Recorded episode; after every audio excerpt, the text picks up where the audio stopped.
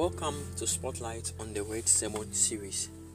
Today we thank God yet for another day, for giving us the opportunity to be able to uh, look into His Word and to study or to exhort ourselves with these wonderful words of Christ.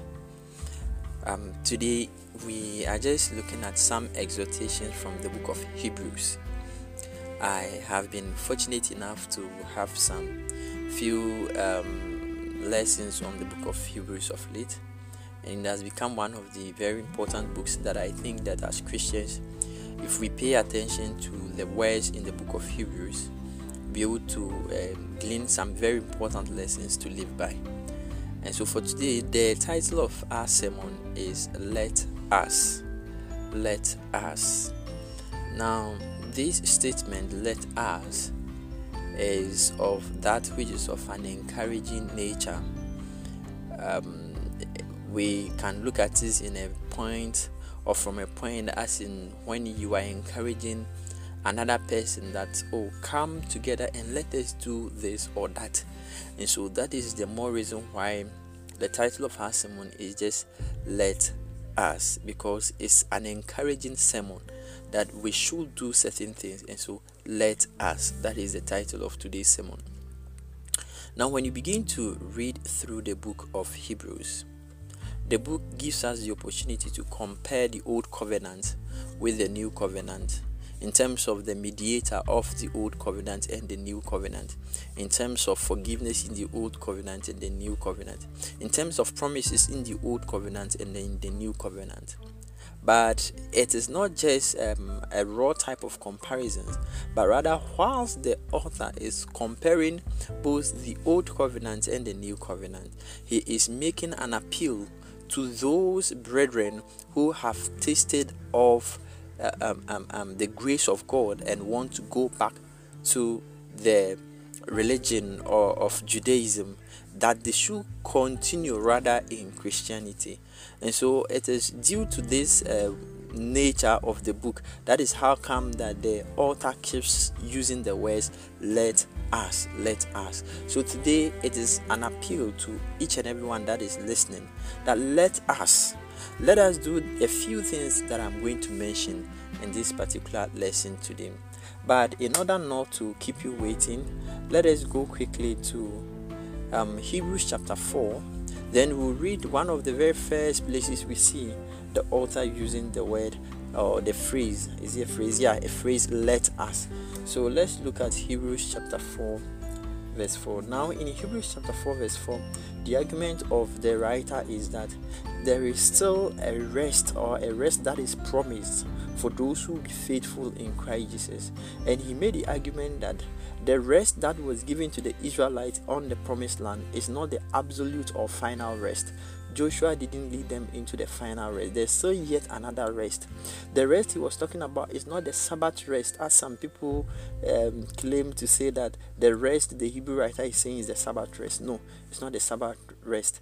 It's not any Sabbath rest that will come in future, but rather he's talking about a heavenly rest, and that just as Christ or God has ceased from creating, that is the same way that we also we would have to cease from our duties on this earth when we finally enter into that heavenly rest. So it is in that same vein that in the book of Hebrews, chapter 4, when you start reading from verse 1, it says, Therefore, since a promise remains of entering his rest, let us fear lest any of you seem to have come short of it.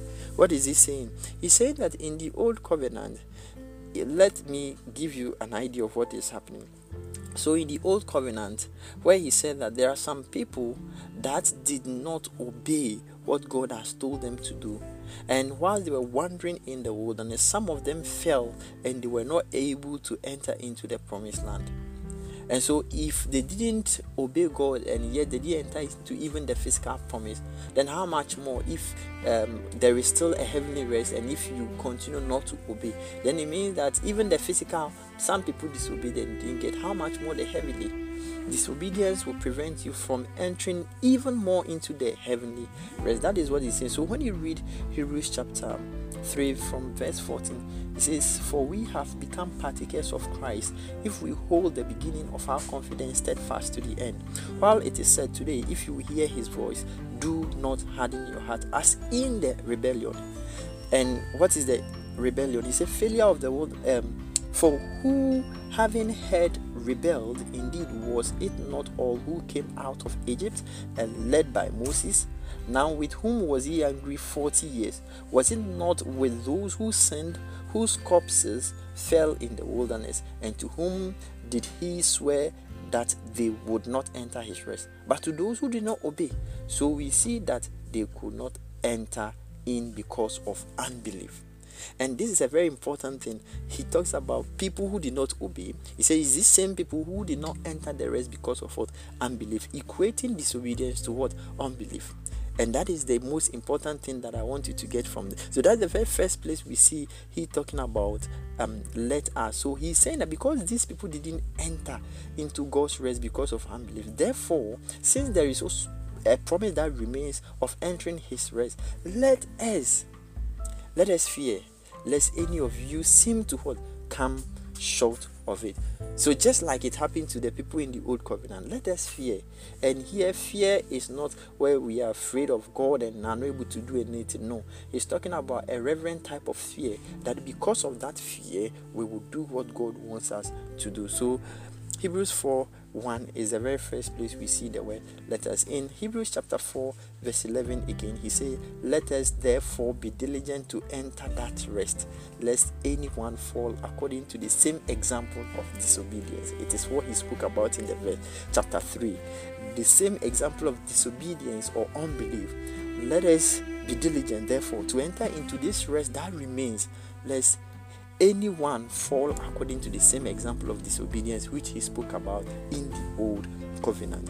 The next place we will see letters is the same chapter, verse 14. He says, Seeing then that we have a great high priest who has passed through the heavens, Jesus the Son of God, let us hold fast our confession. Let us hold fast our confession. And what is our confession? Our confession is the faith and trust we have in Christ Jesus. The, the, the, the faith that moved us to indeed accept that Jesus is the Son of the living God and to give ourselves to Christ through baptism. That is our confession. We are professing that indeed we have submitted ourselves to Christ. That is our confession is talking about. And he says that we should know that we do not have a high priest who cannot sympathize with our weakness.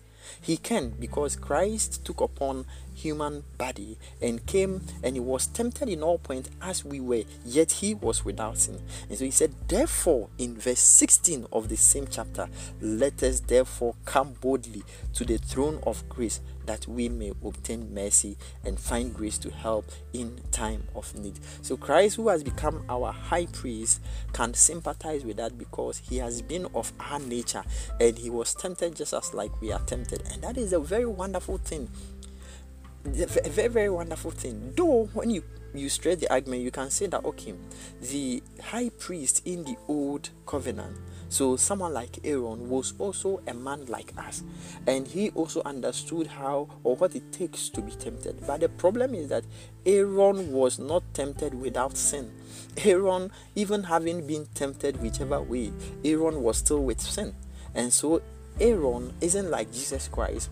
Jesus Christ was tempted in all points, but he was without sin, and that makes him a perfect and a better high priest for us than Aaron.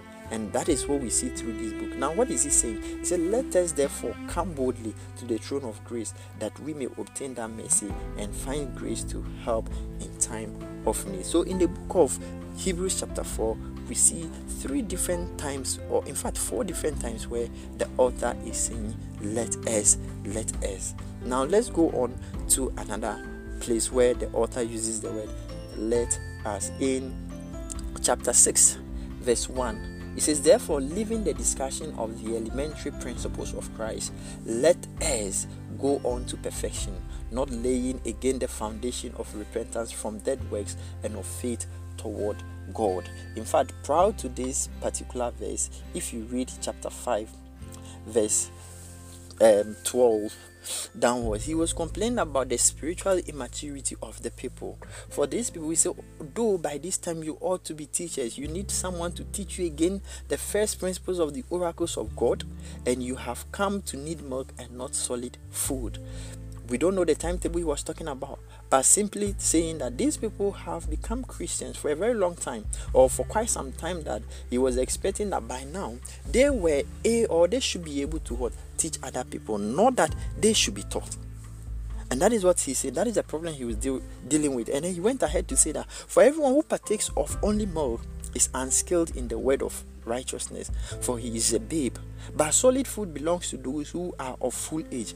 That is those who by reason of use have their senses exercised to discern both good and evil. What a wonderful uh, reading. And so, because of this, he said, these people should have been matured by now to the point that where they are skillful in the word of God to be able to even make distinctions between things that are good and things that are bad, even when the word of God is not so explicit or clear on, the, because they have been character or they have been using the word of God, and they have been filled with the word of God, and they know so much about the word of God, they're able to use that to determine what is right and what is not good and so, because they are not doing this, say, therefore, let us, by now, let us leave behind the discussion of the elementary principles of Christ. Let us go on to perfection, not laying again the foundation of repentance from dead works and of faith toward God.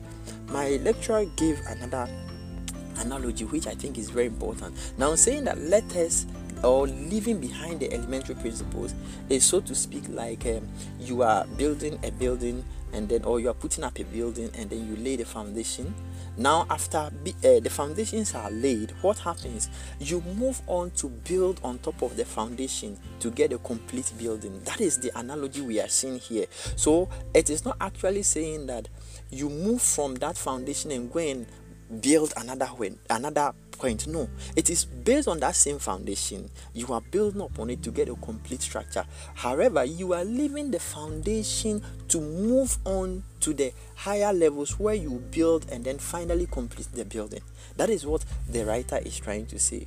So it doesn't mean that the elementary principles are not important. It doesn't mean that the elementary principles uh, must be discarded or must be thrown away. No, but what he's saying is that now that you have these elementary principles well laid, let us go on into what? Perfection. And that is what he's saying that we should go on to build upon, not laying again that foundation that has already been laid things that has to do with baptisms doctrine of baptisms of laying of hands and of resurrection of the dead and of eternal judgment. These are basic principles that he expected the readers to know and to have moved on from there.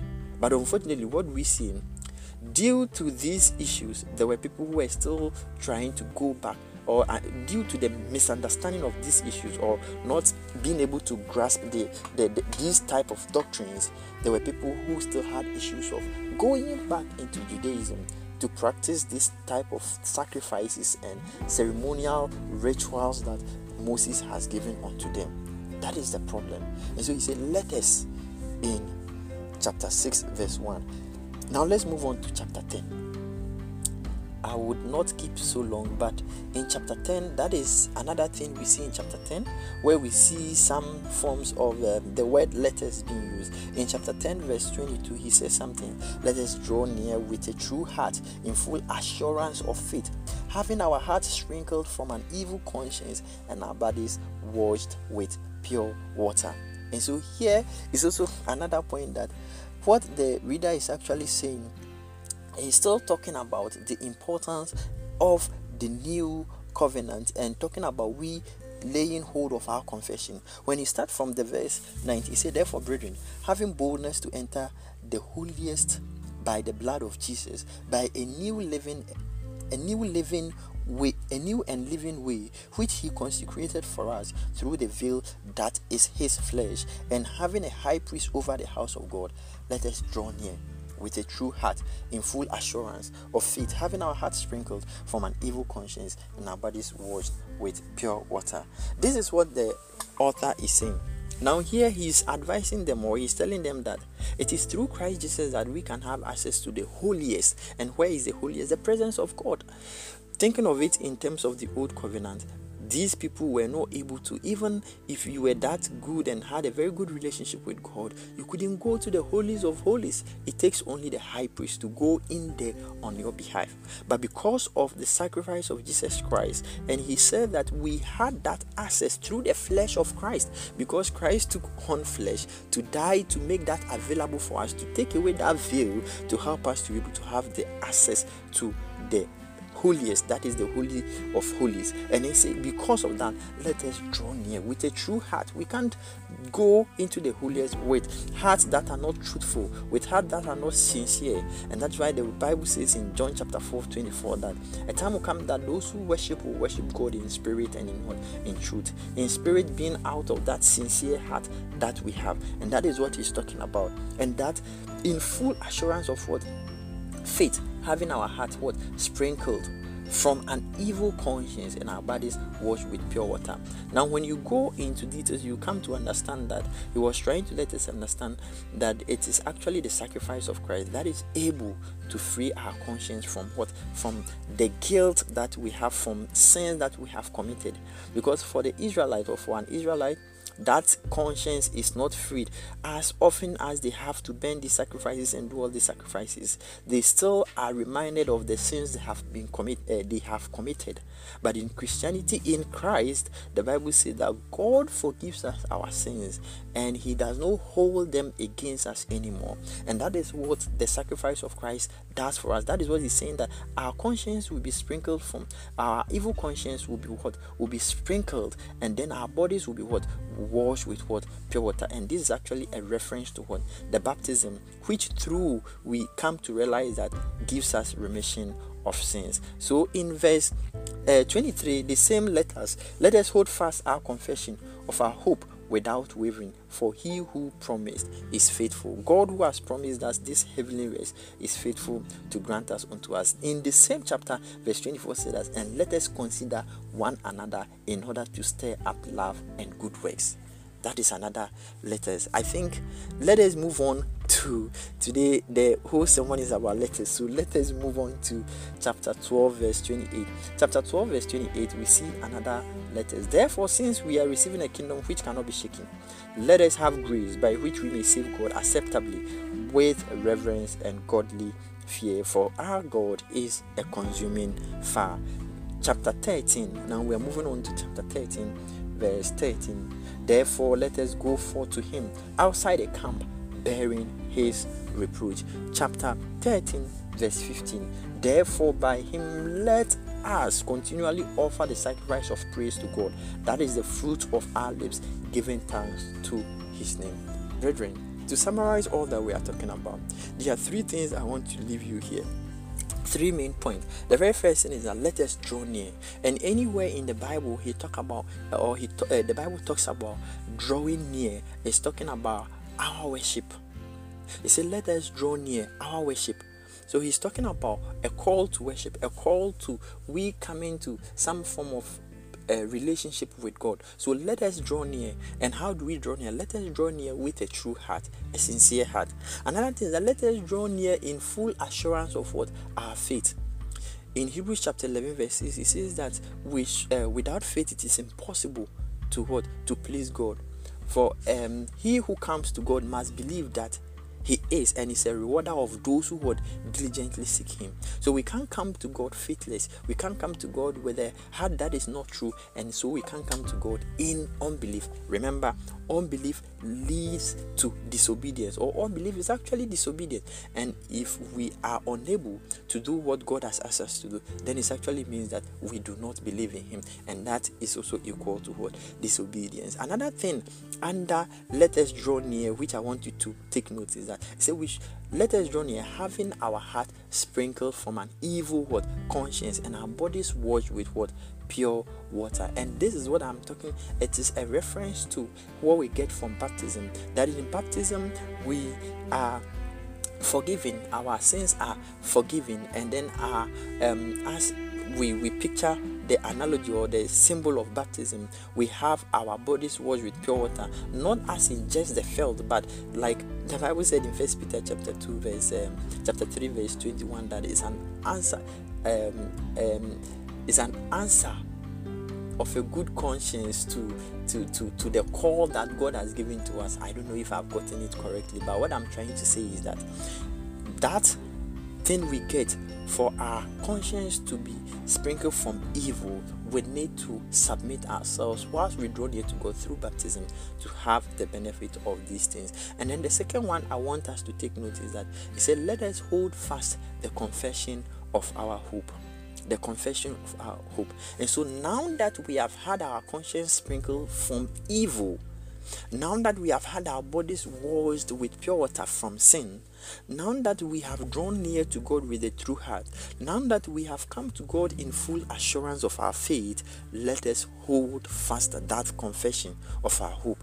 And it is we we need to hold it fast without what wavering for he who promised is what is faithful. And just as God promised the Israelites, it is the same way that he has promised us that when we hold fast this confession, we shall get that which he has promised. And that is a heavenly rest which the Hebrew writer told us about. Now, is it just about us? He said, No, let us consider one another. And that is the third thing I want you to take note. Because I said this book is a book of encouragement. And how do I encourage just myself and not other people? So it's an encouragement for ourselves and also for our brethren that let us consider one another. How do we consider one another? Let us stir up love and good works so we need to stir up brethren. We need to provoke our brethren onto good work. Our brethren to good work. We should stir up their love onto uh, stir up them in terms of love and then also what good works, so that we would have each person at heart and pray for them and help them when they are in need. So we need to stir up love and good works whilst considering one another. Another thing we need to do is not forsaking the assembling of the saints. Not forsaking the assembling of the saints. And this is very important that the Bible has told us. It says that just as the manner of some people are, we are not supposed to be that. And if you go to that particular verse, let me take you to Hebrews chapter 10, verse 24 um, if you start from the um, verse 22 let us draw near with a true heart in full assurance of faith having our hearts sprinkled from an evil conscience and our bodies washed with pure water. Let us hold fast the confession of our hope without wavering for he who promised is faithful. Verse 24 says that and let us consider one another in to stir up love and good works. Then he said not forsaking the assembling of ourselves together, as is the manner of some, but exhorting one another, so much the more as you see the day approaching. What is he saying? So, in one way, we can stir up one another, or we can stir up one another love and good way, is by making sure that we do not forsake the meeting or the assembling of what ourselves together. How do you stir up love when you are staying at home and you don't go to church? You don't see other brethren to even advise them, to even talk to them, encourage them. How do you stir up their love and their good works? You can't do that. And that is why he said that we have to do that by what? Not forsaking the assembling of ourselves together. And he continued to say that, but exhorting one another, which is the last point I want us to take note of exhorting one another, and so much the more as you see the day approaching. When you think of this day that he's saying is approaching, many thought it was the judgment day, but in context, actually, you come to realize that he was talking about the destruction of Jerusalem that is coming AD 70. So, as that impending doom is coming, they should stir up their love their love and good works so as that even if that day comes and any of them ends up falling they know that they have remained in christ. They know that they have held up the confession that they had. And for us who are secondary or uh, audience what is our role? Let us think of it as we see which day. We can now apply it to let's say the judgment day. Or even if it is not the judgment day our days that we may spend on this earth to end our life let us stay up love and make sure that in the end we are found what? Faithful. So today we have come to look at a lot of let us from this particular kind of book. And the very first one i said is let us draw near in terms of worship and our relationship with god. Let us hold fast our confession or the confession of our hope And the final one is let us consider one another. If you have not given your life to Christ through baptism, I believe that these things will be very difficult for you to be able to benefit from. And so, the very first thing in drawing near to God is to repent of your sins, believe in Christ Jesus Christ, and then give your life to Him through baptism and continually hold fast that confession of that hope which you've been called and then also go out and also consider one another your brethren and people who are perishing in the world and stir up them also as well so that in the end when christ comes we have also been of benefit to many other people. Today, that is what we have come to share. If you're a brother already, if you're a Christian already, all that I'm saying is that please let's examine ourselves if we are moving away from God, let us draw near with, to Him. If we have not been um, holding fast our confession, let us do so. If we have not been considering one another, let us do so. And I believe that in the end, we shall enter into the heavenly rest which still remains. May the good Lord bless you as you've listened to this message. Share with many other people and keep following Spotlight on the way. We have many, many programs for you on our WhatsApp platforms. We have many programs on our Facebook and YouTube pages, um, Twitter, um, Instagram, and many other platforms that we shall um, um, meet you or communicate with you. And we know that when we keep on doing this, we'll actually mature and grow to a level where God will be pleased with us. God bless you for listening to this short message. Bye.